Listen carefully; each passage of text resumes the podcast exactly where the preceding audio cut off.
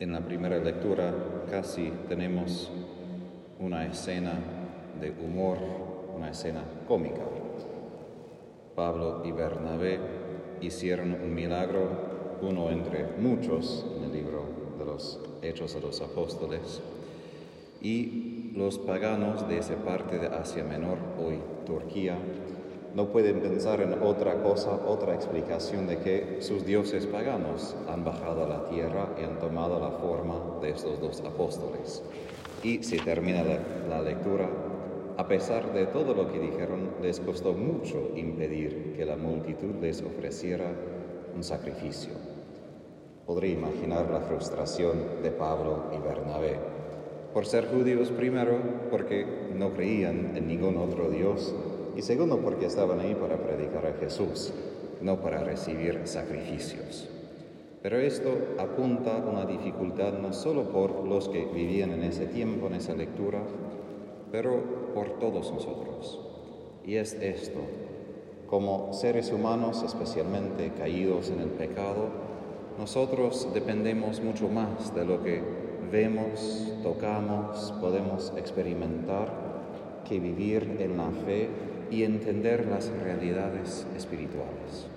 Jesús en el Evangelio habla de esto como vivir según la carne, no según el cuerpo, sino vivir según apariencias, vivir según nuestras explicaciones humanas, en vez de entrar en el misterio que Él nos cuenta en sus parábolas, lo que Pablo y Bernabé habían predicado, que era algo completamente nuevo y en el Evangelio también, Judas, mi patrón, Judas Tadeo, pregunta a Jesús, Señor, ¿por qué te vas a manifestar a nosotros y no al mundo? Otra vez, quieren algo de una manifestación abierta, potente, frente de todos. Algo quizás semejante a lo que pasó con el milagro en Fátima, con el sol donde hubo muchos periodistas, hasta ateos, que sí captaron fotos del milagro. Pero aún esto no convenció a todos, porque no todos los ateos convirtieron a causa de esto. Entonces, esto no es lo que va a solucionar el problema, porque al fin de cuentas es pregunta de fe. Y fe que es apertura del corazón a realidades espirituales que va más allá de nuestra experiencia humana, nuestra experiencia aquí en el mundo material. Cuando lo digo, suena un poco más fácil, pero San Juan de la Cruz en sus libros sobre el crecimiento en la vida espiritual habla de lo difícil que es, no tanto superar, pero de entrar en el mundo espiritual porque somos tan a veces atados por nuestros sentidos, nuestros deseos, todo lo que es en algún sentido humano, y no es malo en sí, porque ser humano no es malo, pero de todos modos, humano no es lo mismo que divino. Y para pasar en lo divino, tenemos que dejar lo que es simplemente humano. Y ahí entra la dificultad. ¿Cómo? En la Biblia San Pablo habla a veces diciendo que Dios nos va a santificar en cuerpo, mente y espíritu. Hoy en día estamos acostumbrados a hablar que tenemos cuerpo y alma. En la Biblia a veces dividieron mente y espíritu porque la mente también puede ser algo como animal. Hasta los animales pueden pensar en algún sentido, tienen algo de una lógica pero espíritu en nosotros justo indica la capacidad que nosotros tenemos, a diferencia de otros animales, de tener contacto con Dios, de tener contacto con esa realidad espiritual. Y Jesús en lo que dice a Judas indica que vamos a tener ese contacto con la realidad espiritual, no en escapar al mundo material, sino en escuchar su palabra cumplir su palabra y amar. Cuando cumplimos esto, tenemos la única puerta que abre para nosotros la manifestación de quién es Dios. Y es importante para nosotros reconocer que es un camino, una puerta sencilla, porque hoy en día si vamos a librerías o buscamos en internet, hay miles de caminos supuestos que nos lleve hacia Dios, donde podemos encontrarle, donde vamos a sentir algo de una revelación divina en nuestra vida. Y lo que Jesús dice es muy sencillo, escuchar, obedecer y amar. Y así vamos no simplemente a tener una experiencia de un Dios muy lejano, sino Jesús promete algo que para los judíos sería inimaginable, ni podrían imaginar. Para los judíos, Dios habita solamente en el templo, el único templo en Jerusalén, el santo de los santos, donde entraba el sumo sacerdote una vez al año. Esto.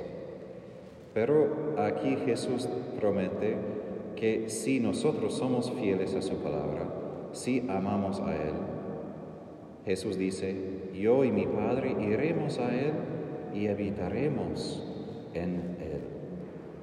En vez de que Dios habita en un templo de piedra y de oro, aquí Jesús promete, Él va a habitar en nosotros a través de su Espíritu Santo.